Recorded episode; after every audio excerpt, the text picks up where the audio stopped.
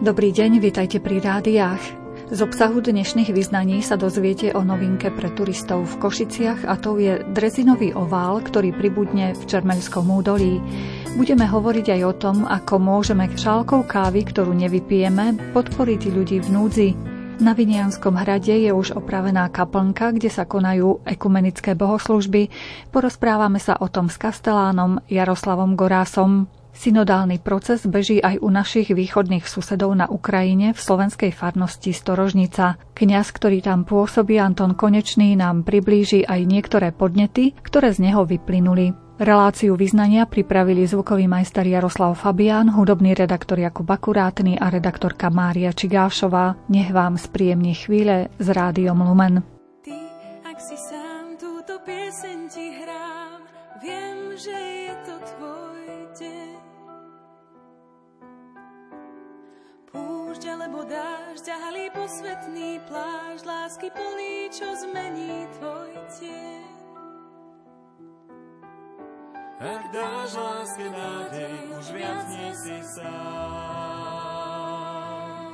Púšť alebo chrám, túto pieseň ti hrám, dotyk nebies z ústou ti dám.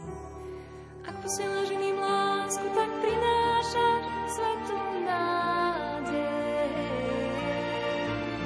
Svetlo rozhorí sa, strach sa stráca, viac nie si sám.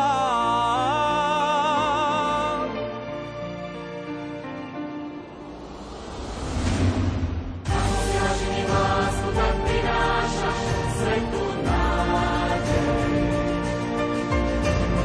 Svetlo rozhorí sa, strach sa stráca, viac nie si sám.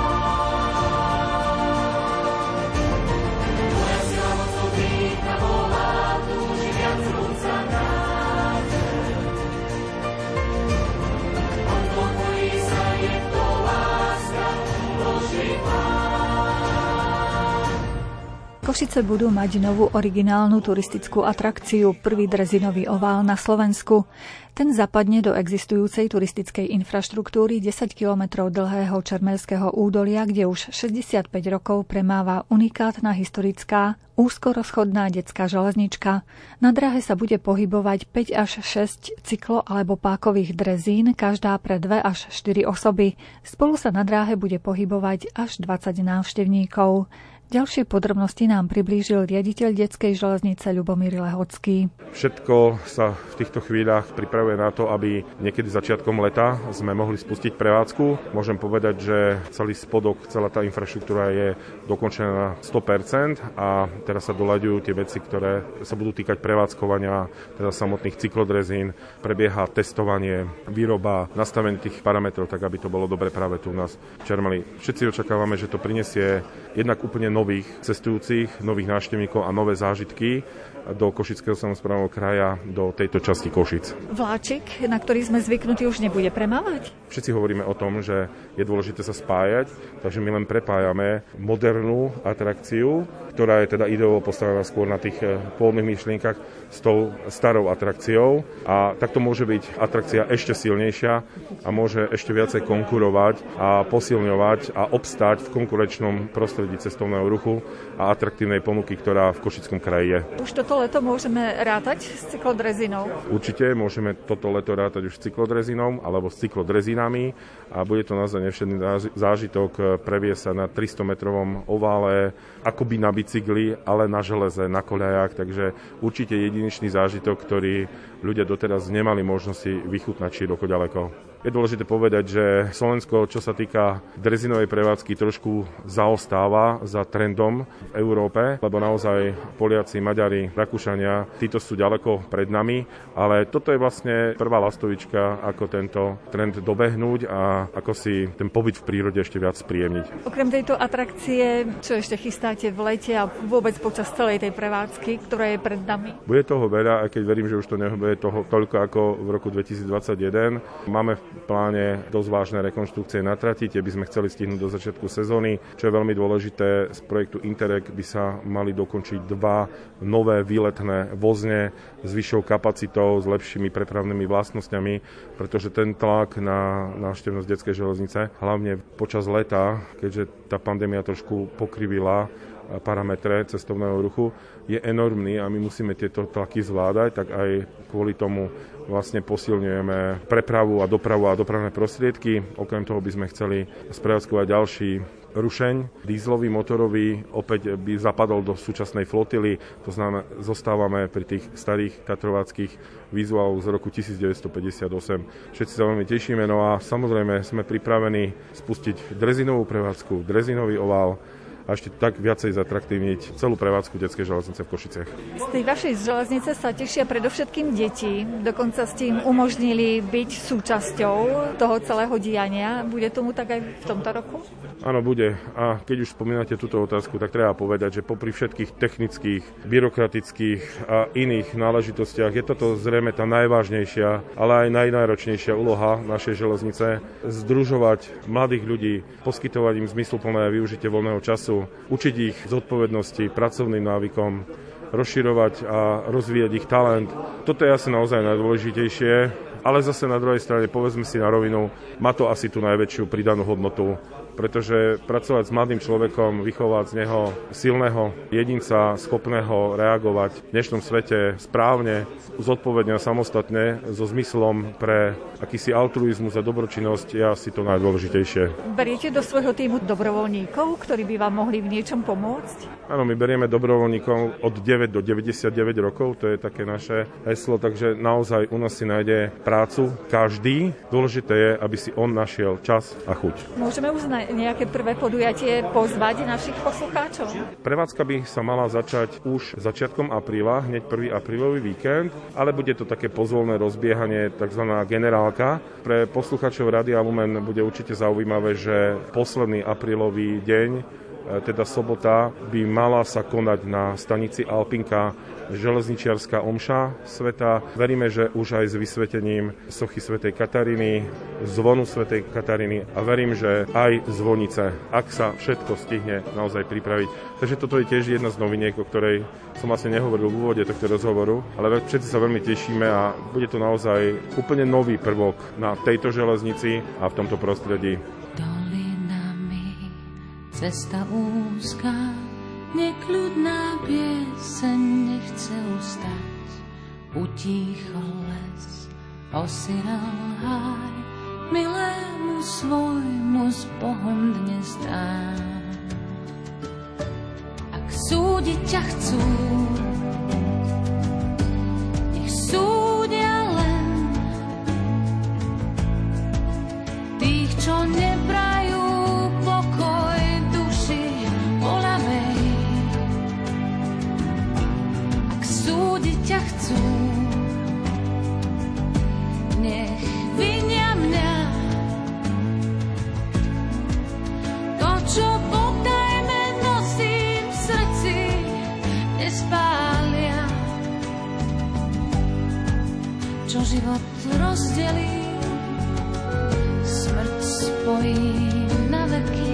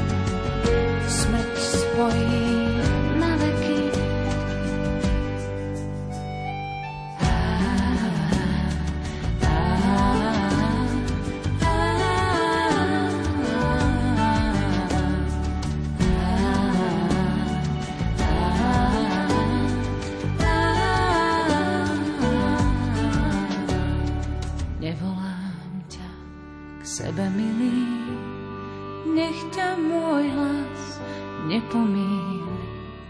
Utíchol les, osirel háj, na cestu dnes s Bohom ti dám. Zrieknutím sa jednej šálky kávy je možné pomôcť ľuďom, ktorí sa ocitli v núdzi. Takýmto spôsobom sa dá zapojiť do najnovšej kampane Slovenskej katolíckej Charity.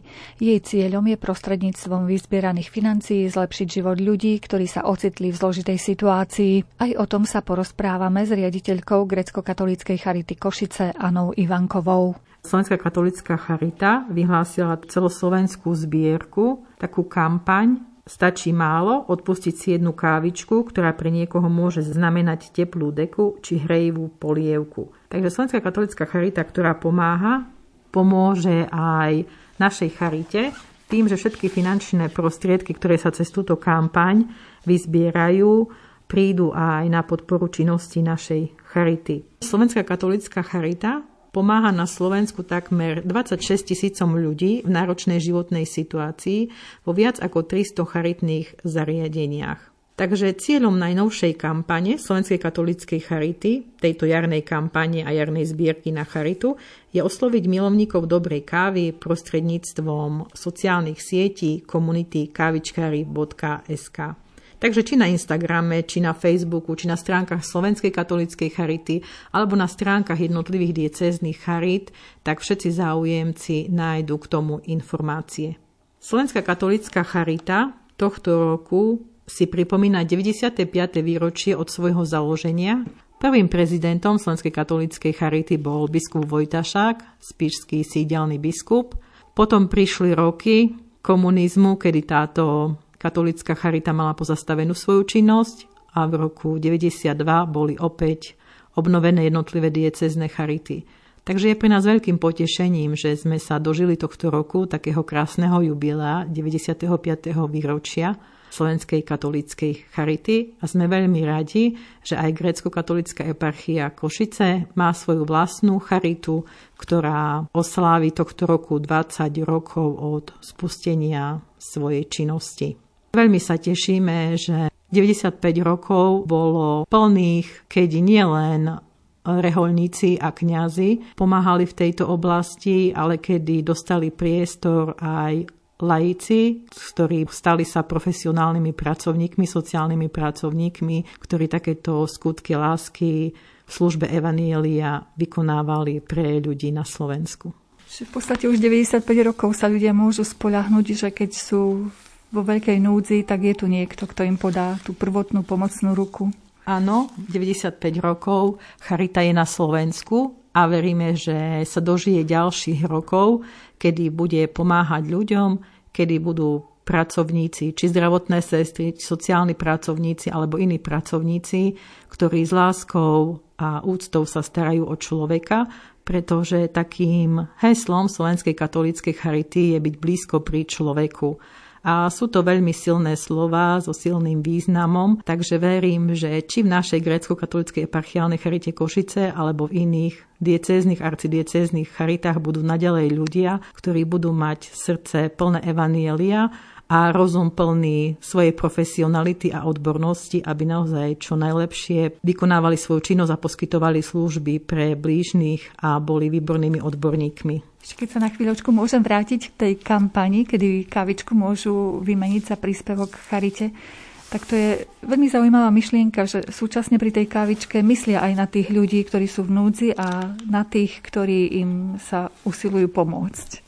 Áno, lebo káva chutí každému a pri tej kávičke si môžu spomenúť aj na ľudí, ktorí potrebujú pomoc. Takže tá kávička tejto jary je takým symbolom pomoci, že dáme si jednu kávičku, ale aj to euro, 2 eurá, kto kdekoľko platí za kávičku, môže každý prispieť Slovenskej katolíckej Charite na pomoc ľuďom v núdzi. Stačí niekedy 1 euro, 2 a dá sa pomôcť ľuďom, ktorí to veľmi potrebujú. S tým súhlasím a napriek tomu, čo sledujeme v televízii a médiách a stále počujeme o zdražovaní, o všetkom, tak by som chcela veľmi poďakovať všetkým ľuďom na Slovensku, ktorí predsa si vedia tie financie rozdeliť tak, aby sa podelili ešte s núdznymi a takým spôsobom prejavujú svoju solidaritu a spolupatričnosť. lebo naozaj nikdy nevieme, že čo bude zajtra, v akej situácii sa môžeme ocitnúť. Som tiež rada, že na Slovensku je toľko organizácií a naozaj najväčšou z nich, takým najväčším partnerom Slovenskej republiky je Slovenská katolícka Charita.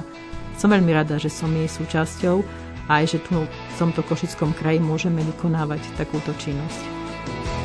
Čerstvý deň je vôňa kávy,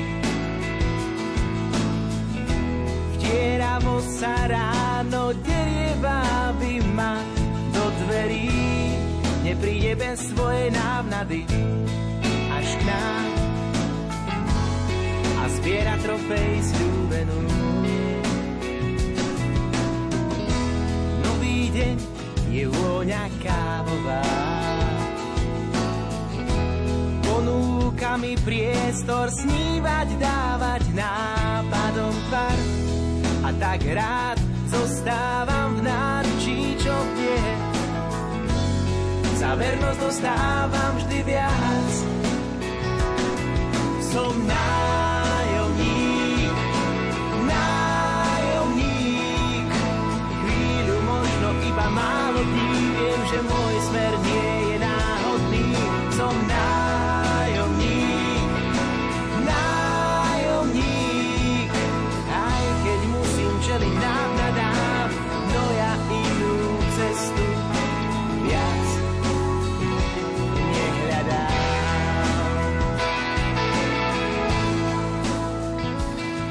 Pani riaditeľka, kde všade pôsobí vaša gréckokatolícka eparchiálna Charita Košice? Gréckokatolícka eparchiálna Charita Košice má územnú pôsobnosť ako gréckokatolícka eparchia Košice, takže v Košickom kraji poskytujeme svoje služby. Poskytujeme meste v Košiciach, sociálnym zariadením Dom svätého Lazara. Potom máme tu Centrum pre dobré mamičky. Je to také miesto, kde prijímame a vydávame materiálnu a potravinovú pomoc. Potom máme agentúru domácej ošetrovateľskej starostlivosti so sídlom v Michalovciach, kde na celom území Michalovce, Veľké Kapušany, Kráľovský Chlmec a v tom južnom území zdravotné sestry ošetrujú klientov v domácom prostredí. A potom máme založených aj 14 farských charit, ktorých pôsobnosť je vo všetkých dekanátoch Košickej eparchie, a to Košice, Michalovce, Sečovce, Trebišov, Sobrance a maďarské dekanáty. Spolupracujete aj s farskými charitami? Celkovo projekt farských charít je veľkým požehnaním pre celú komunitu, aj celé územie, aj vôbec pre celé Slovensko, pretože žijeme v pandemických časoch, takže veľmi veľa ľudí je aj izolovaných, majú rôzne úzkosti, strachy a rôzne dôsledky tejto pandémie a preto o to viacej je požehnaním tento projekt farských charít, ktorý je riadený Slovenskou katolíckou charitou, ktorá na to čerpá prostriedky z grantu Renovabis, a to je na budovanie kapacít charitatívnej činnosti vo farnostiach a v komunitách. My sme vstúpili do tohto projektu 1. decembrom roku 2019.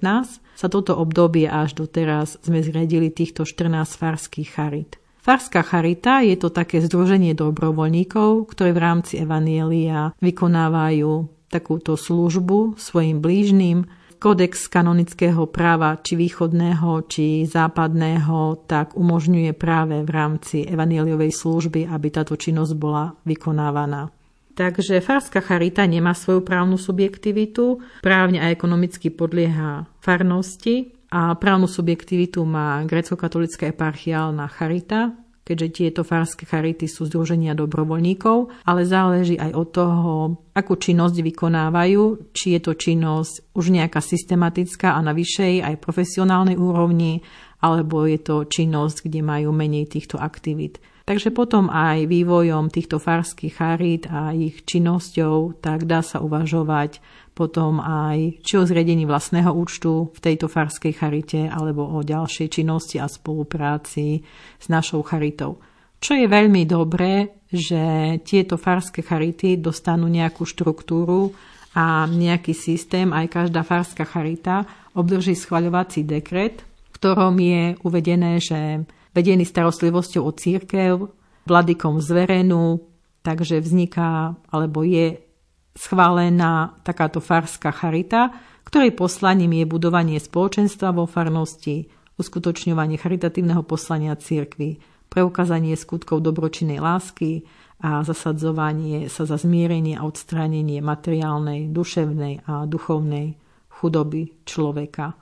Takže farská charita sa riadi takýmto štatútom farskej charity grécko-katolíckej eparchie Košice a realizuje konkrétne úlohy, má svoje plány a činnosti, ktoré sú súčinnosťou s jednotlivou farnosťou. Aby som uviedla príklad, tak minulý týždeň pondelok som bola navštíviť našu farskú charitu v Strede nad Bodrogom, ktorej duchovný otec Michal Tóth je takým pekným príkladom práve toho motivátorstva alebo toho vedenia aj tých svojich ľudí vo farnosti, pretože má tam okolo seba veľmi dobrých a schopných ľudí, ktorí sa podieľajú na pomoci a na takomto odovzdávaní skutočných hodnôt deťom a dospelým, ktoré sú v tejto farnosti.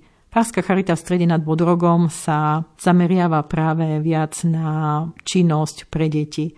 Majú tam viac rodín, ktoré sú v krízových situáciách, ktoré sú neúplné rodiny, a tak títo členovia farskej charity, oni organizujú tam aj letné tábory pre deti, mikulášske posedenia, rôzne jesenné aktivity, mali tam dyňový festival. Tento otec duchovný Michal Tóth aj so svojou manželkou, tak sú naozaj takými duchovnými lídrami v tej svojej komunite a či z duchovnej služby, alebo naozaj tejto takej služby sociálno-duchovnej, tak sú takým lepidlom pre svojich veriacich už 20 rokov.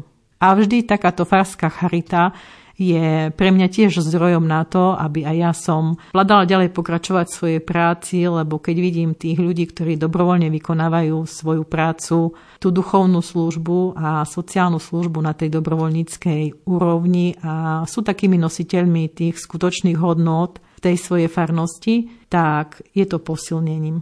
Zrejme stále sa v tej farnosti musí nájsť človek, ktorý je srdcom chariťák, má také cítenie, aby dokázal vzbudiť ten taký plameň pre charitu aj u ostatných farníkov. S tým súhlasím a naozaj takýto človek aj osobnostnú potrebuje vybavenosť, takže potrebuje komunikačné zručnosti mať výborné a potrebuje takisto mať aj vnútorné zdroje a byť naozaj napojený na taký Boží kanál a byť plný Ducha Svätého a duchu Ježišovho evanjelia, byť bez predsudkov, mať rád ľudí a mať rád evanjelium. A naozaj vidieť zmysel života v tom kresťanskom živote. Spomínali sme, že už 14 farských charít pôsobí v Košickej eparchii. Je nejaký náznak, že môžu vzniknúť aj ďalšie? Aktivizujú sa ľudia aj v ďalších farnostiach? Kontaktovali sme aj niektoré ďalšie farnosti, ale pre nás je dôležité, aby v týchto 14 farských charitách, ktoré sme založili, aby tam tá činnosť bola udržiavaná, aby nezanikli alebo nejak nešla tá nejaká prvotná radosť alebo prvotné nadšenie, tá eufória, aby nešla dostratená, ale aby sme s nimi spolupracovali a potom, keď bude možnosť aj kapacitná, tak veľmi sme radi, ak sa ešte niektorí duchovní otcovia prihlásia, že majú záujem založiť farskú charitu.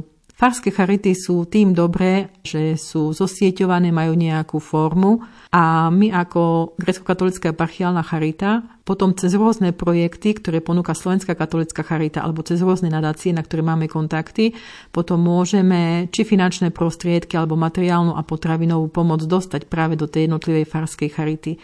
Takže preto má zmysel takéto sieťovanie a takáto formálna stránka aj založenia, aj vedenia tejto farskej charity. Lebo aj zo stredoslovenskej energetiky sme minulý rok tiež dostali 10 000 eur, ktoré sme práve poskytli do týchto farských charít, pretože títo dobrovoľníci poznajú rodiny a nás nasmerujú už na jednotlivé ich problémy, ktoré môžeme aj takto im pomôcť vyriešiť. Ale ja, keďže som riaditeľka, som v Košiciach a nepoznám všetky farnosti, ani nemôžem poznať všetkých ľudí, tak preto sú potrební títo dobrovoľníci, ktorí nám tieto informácie zbierajú a ktorí vyhodnotia práve, pretože žijú v tej lokalite a poznajú tie rodiny a ich problémy.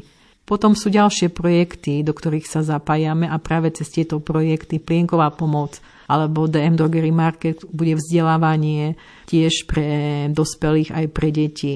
alebo cez operačný projekt FEAT, kde sme sa zase zapojili tohto roku a budeme vydávať hygienické balíky. Takže tieto všetky materiálne aj potravinové pomoci, alebo spomeniem potravinovú banku, tak potom všetky tieto môžeme poskytnúť do jednotlivých farností. Že spolupracujeme aj s už uvedenou potravinovou bankou, kde sme od nich obdržali aj potraviny, aj hygienické dary, ktoré sme tiež poskytli do Trebišovského dekanátu, do Michalovského dekanátu.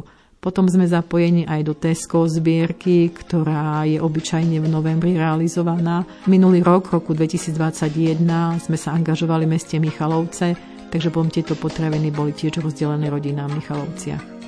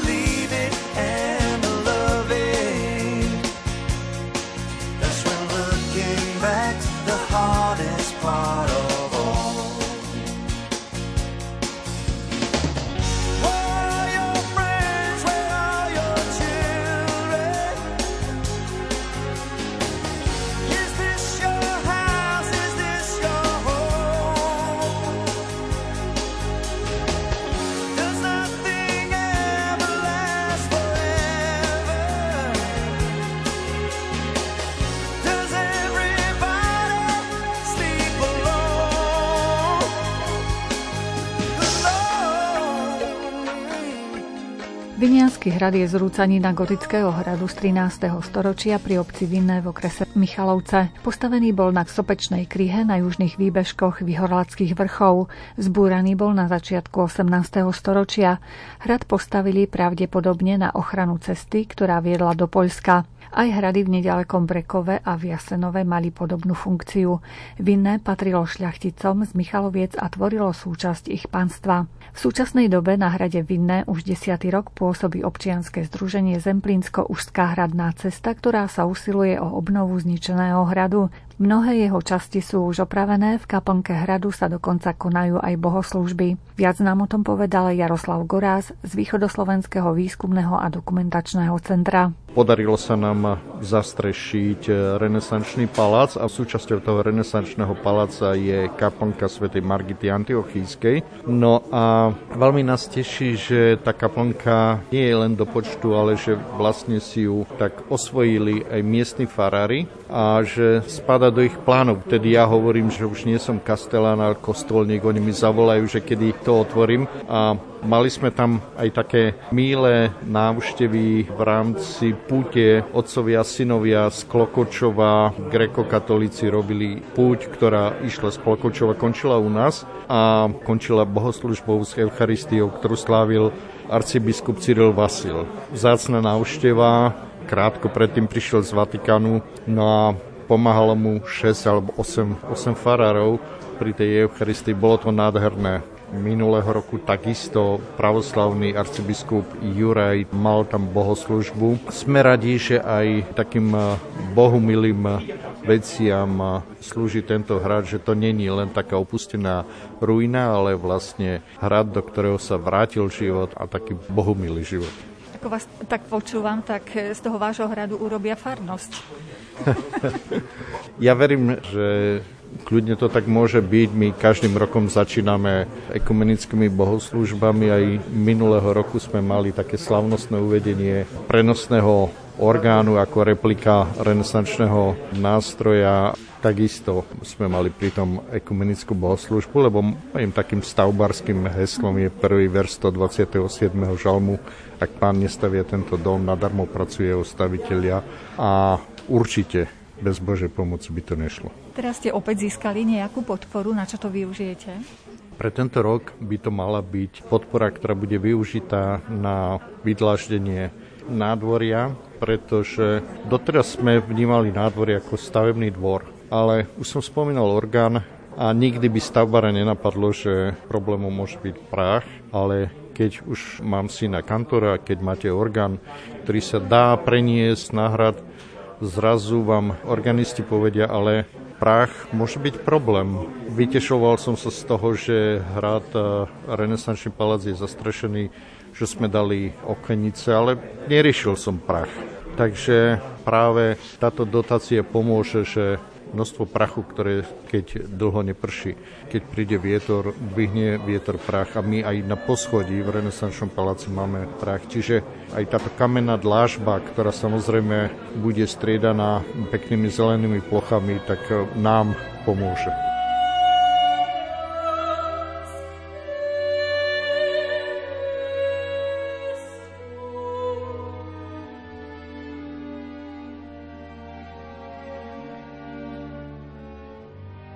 Do synodálneho procesu je zapojená aj farnosť Storožnica na Ukrajine. Už 7. rok tam medzi slovenskou národnostnou menšinou pôsobí slovenský kňaz Anton Konečný. Hovorili sme spolu o samotnom procese synody aj o podnetoch veriacich za našou východnou hranicou. Moja farnosť Storožnica zapadá do Mukačevskej diecézy a to zasa do provincie Ukrajina a ten proces synody je podobne ako u nás koordinovaný. Ja som zapojený, aj trošku tu ma to zaujíma, však tu mám trvalé bydlisko, potom vo Fokoláre máme tiež svoju cestu, no a na Ukrajine zase máme inú cestu a bol som za biskupom, aby som si to tak upresnil. Máme nového ordinára, doterajší biskup Majnek je emeritný a jeho pomocník je už ordinárom, no tak bolo treba sa ho opýtať, jak si to asi predstavuje. Tak skutočne, že oficiálnej cirkvi na tom veľmi záleží a on mi to tak nakrátko, som to priamo mohol počuť, že zapadá to do procesu celej krajiny. Takže my máme do konca februára tú hlavnú časť fázy vo farnostiach. No takže ja mám malinkú farnosť o dvoch častiach, Storožnicu a Slovákov v Užhorode. No tak som sa do toho pustil. Už v tej prípravnej fáze som si to tak naštudoval a čím viac som to študoval, tým viac som bol taký oslovený a poviem aj očarený tou synodou, ktorá tu ešte nebola za 2000 rokov. To je poprvé, čo sa takáto vec a tak naširoko, to aj technické prostriedky umožňujú, niekedy to nebolo možné, ale dnes to je možné a teda pápež nadviazal na tieto okolnosti a je zvedavý na mienku každého človeka. To som sa usiloval veľa si vyložiť a myslím si, že to pochopili nad moje očakávanie, by som povedal. Takže od začiatku som si našiel, alebo oni mňa našli, tí spolupracovníci takí z Farskej rády, takí nadšenci, pretože aj ten jazyk až tak dokonale neovládam, aby som to všetko mohol urobiť tak, ale oni mi pomohli urobiť dotazník, rozposlať ho, vyhodnotiť ho. No isté, že posledné zhodnotenie mne patrí, tak a to už máme za sebou. No a teda je veľmi veľa podnetov a som veľmi milo prekvapený, ako sa veriaci do toho zapojili, aj farnosť. Povedzme, moja farská rada mi spravila zoznam ľudí, ktorí by tu mali byť v kostole, ale pre nejaké dôvody nie sú, pre rôzne, od choroby počtu aj po nejakú ľahostajnosť a tak ďalej, alebo pandemické odvyknutie.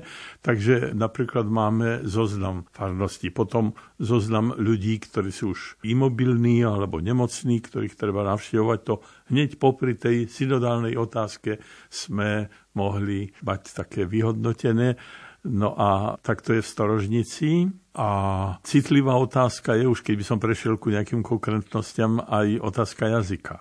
Pretože my sme farnosť, ktorá má liturgiu plne všetko slovenský. Aj spevy, aj sviatosti, aj príhovory po slovensky. No ale už je s tým aj trochu problematiky, že určitá časť veriacich by privítala tie čítania v ukrajinskom jazyku. A síce aká časť? No tá, že tá asimilácia pokračuje, že povedzme otec Slovák alebo mamka Slovenka, ale deti chodia do ukrajinskej školy. Už tak veľmi dobre nerozumejú tomu.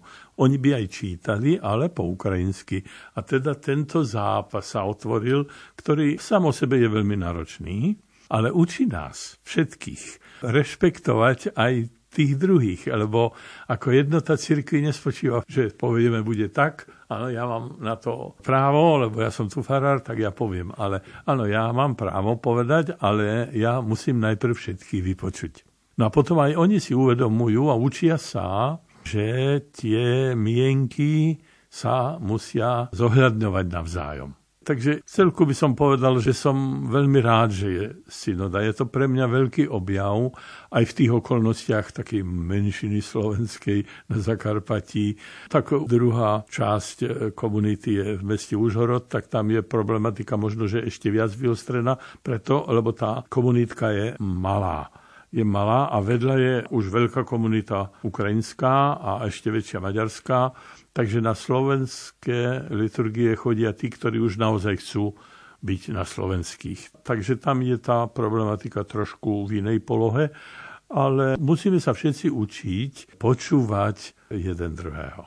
Špeciálna otázka tam bola kalendár. Ozvala sa aj tá z radou veriacich žiadosť posunúť to ďalej, teda biskupovi a tak otázku jednotného kalendára. Možno, že v málo ktorej krajine je to tak vypuklé, ako práve na Ukrajine a teda veriaci by privítali jednotný kalendár. To je silný hlas zo strany Božieho ľudu po jednotnom kalendári.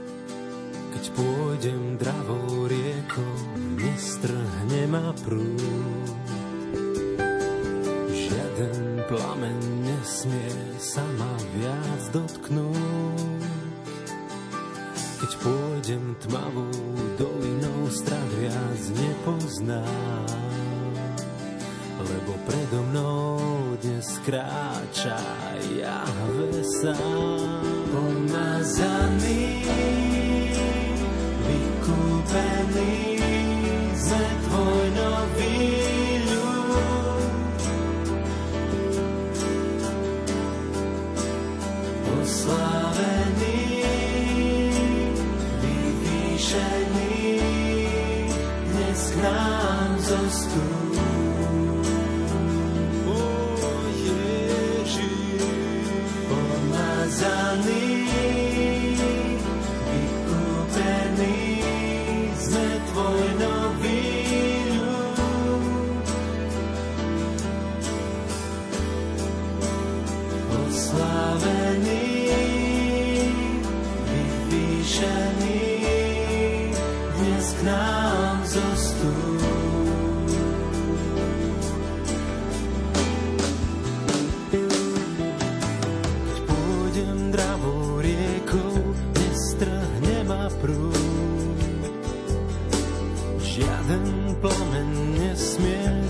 ma viac dotknúť. Keď pôjdem tmavou dolinou, strach viac nepoznám, lebo predo mnou dnes kráča Jahve sám.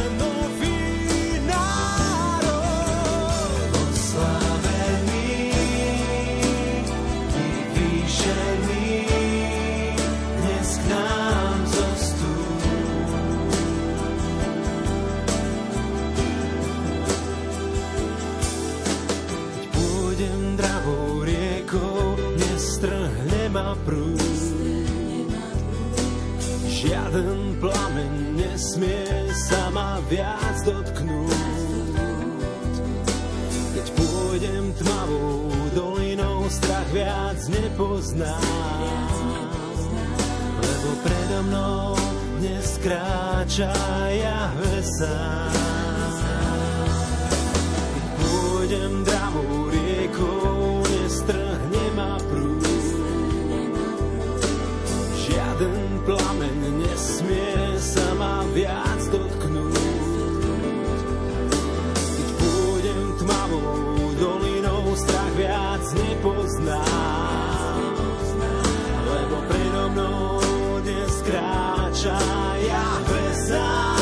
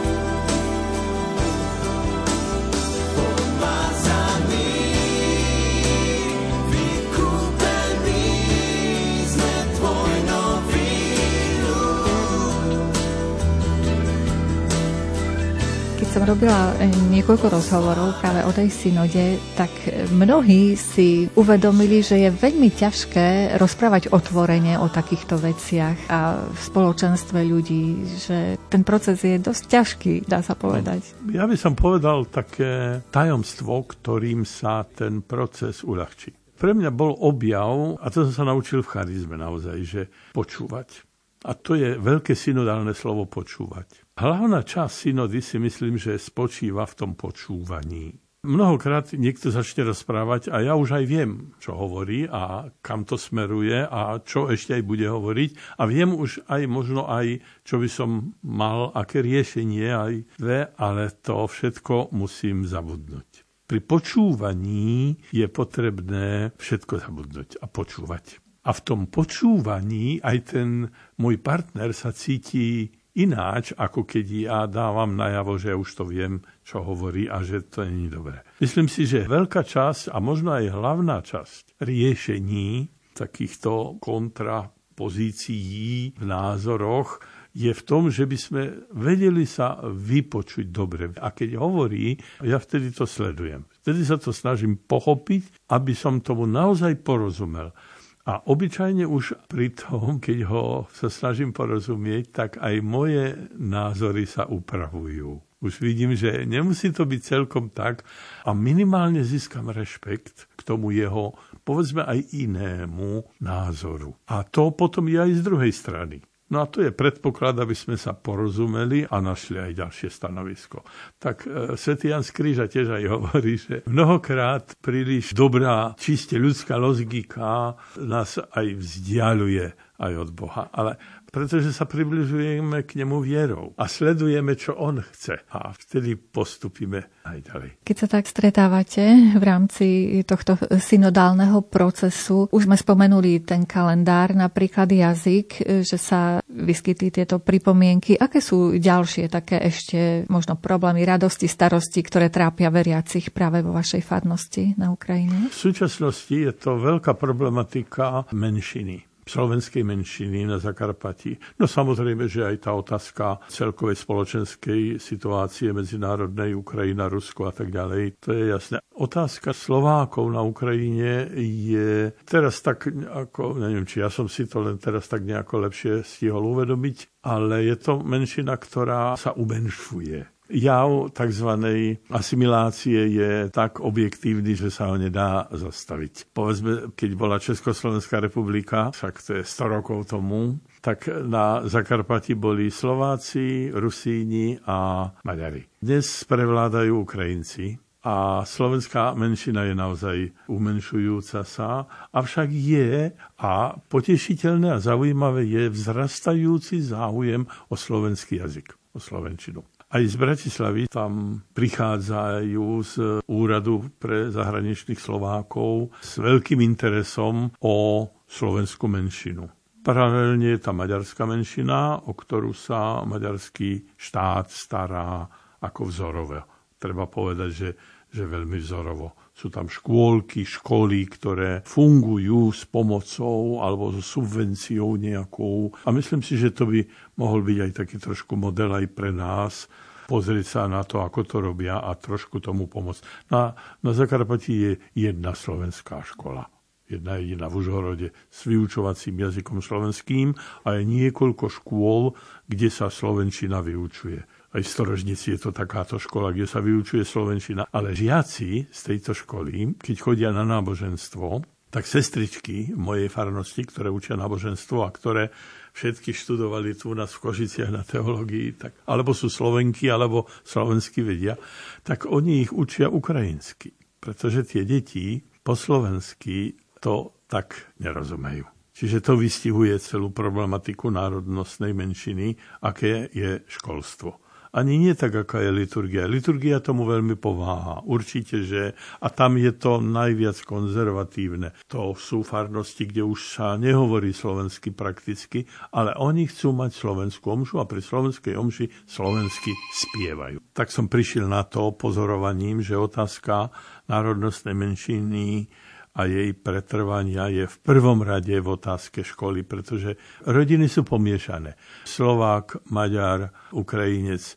No a deti chodia do ukrajinskej školy a preto najradšej rozprávajú ukrajinsky. To im je také najprirodzenejšie. Keď som bola na Ukrajine, do okolností som bola s pedagógmi, ktorí vyučujú tú slovenčinu, tak oni mi tvrdili, že mnohí sa radi učia tú slovenčinu, lebo im to otvára dvere do Európskej únie v podstate. Áno. Čiže áno, majú vzťah k slovenčine, len áno, to môžem potvrdiť. Komunita si udržala ten jazyk. Hej, to môžem potvrdiť, že špeciálne deti, a oni aj sledujú slovenskú televíziu, Lumen sledujú tiež mnohí a povedia mi, tak my sme vás počuli na Lumen, ale sympatia pre slovenský jazyk je veľká, si myslím, pretože napríklad rád chodím nakupovať na bazár, čiže na trh.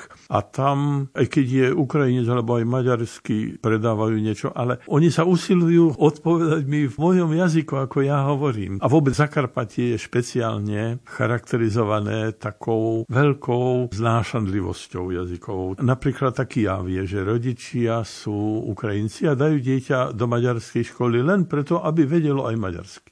A naopak. Taký jav tam pozorujete. No a vzhľadom na tú celkovú situáciu v Európe, kedy všade máme Ukrajincov, aj tu v Košiciach máme, tak tento jav ísť za prácou do cudziny je tak všeobecný, že vyučovanie slovenského jazyka akoukoľvek formou tam je očakávané.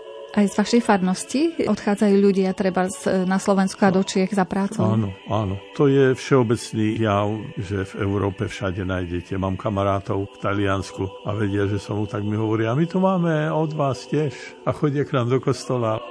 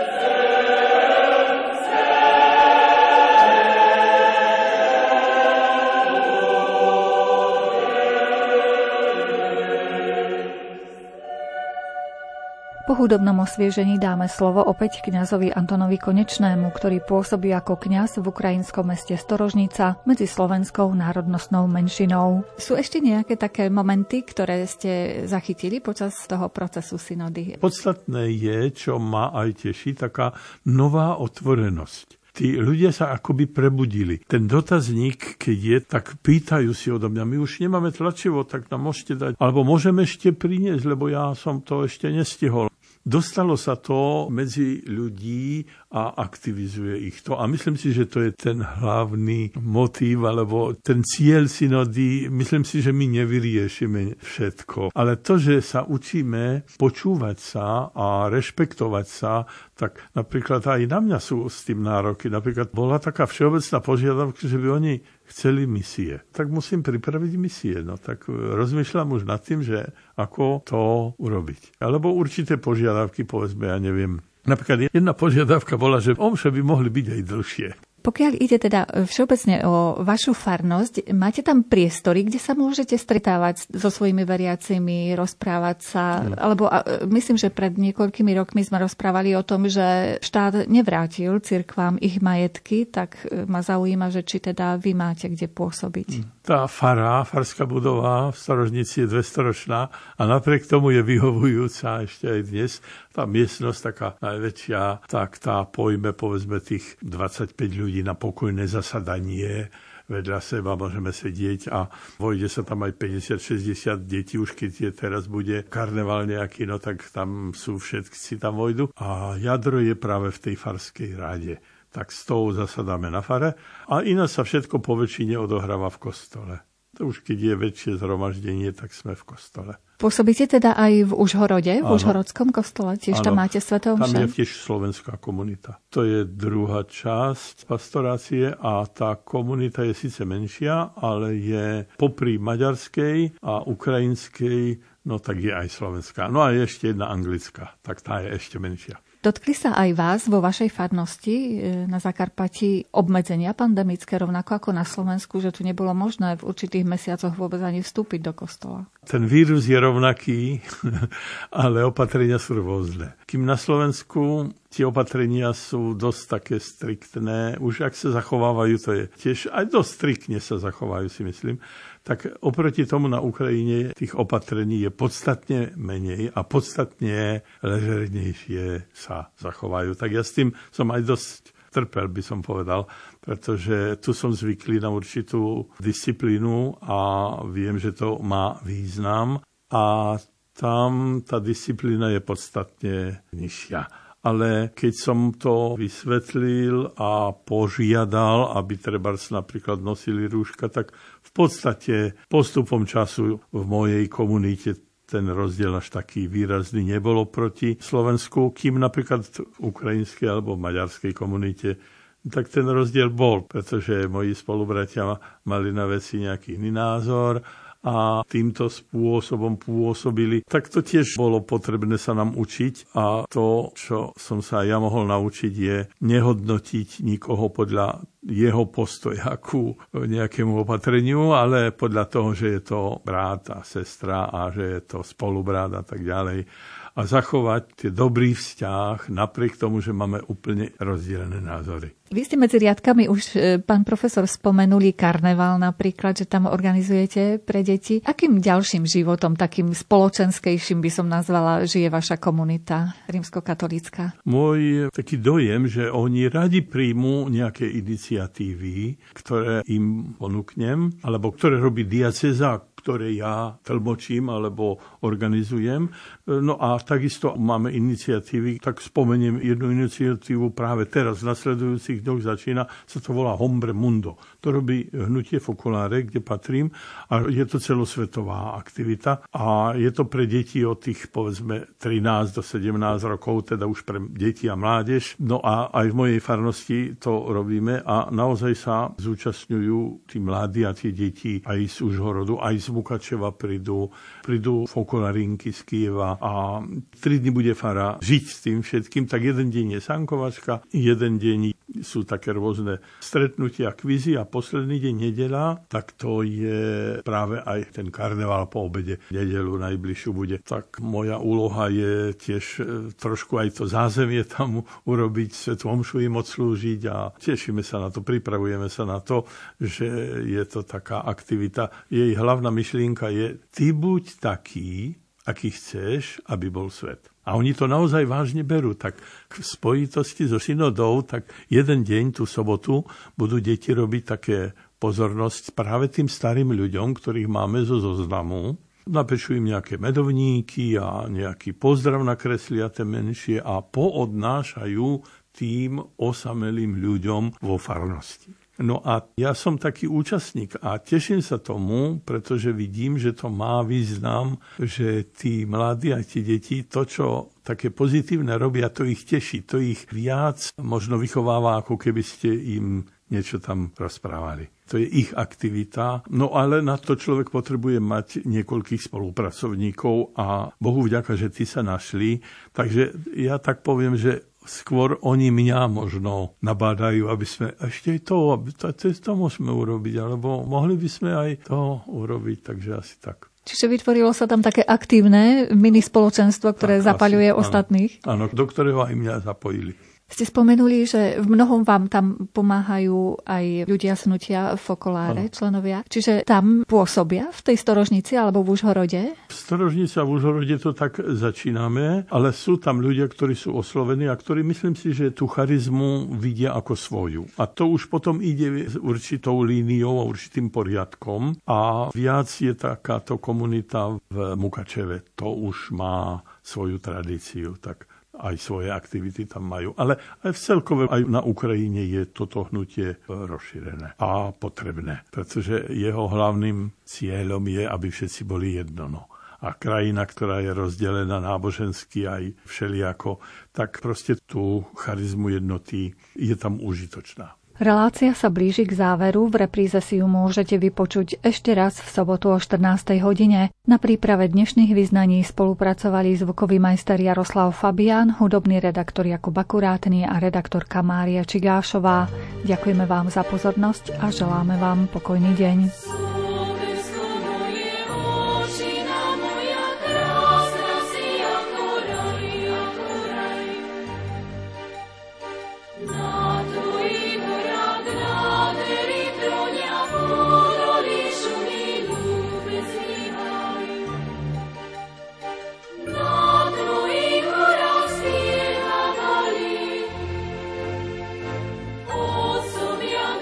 Pracovali